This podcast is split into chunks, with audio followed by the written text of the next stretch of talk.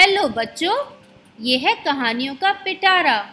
और देखते हैं आज के पिटारे में से कौन सी कहानी निकलती है।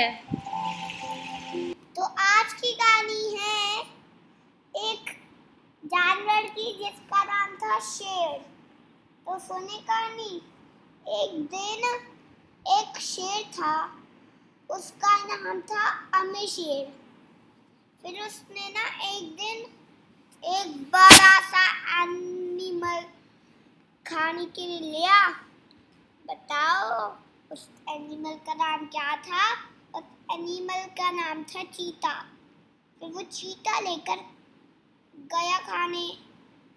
फिर उस चीता ने कहा, मुझे मत खाइए तो मैं आपको कुछ और भी दे सकता हूँ। तो शेर ने कहा, क्या कुछ और?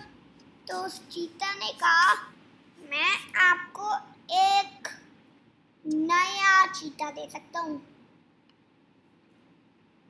फिर वो चीता आपका सारा काम कर लेंगे।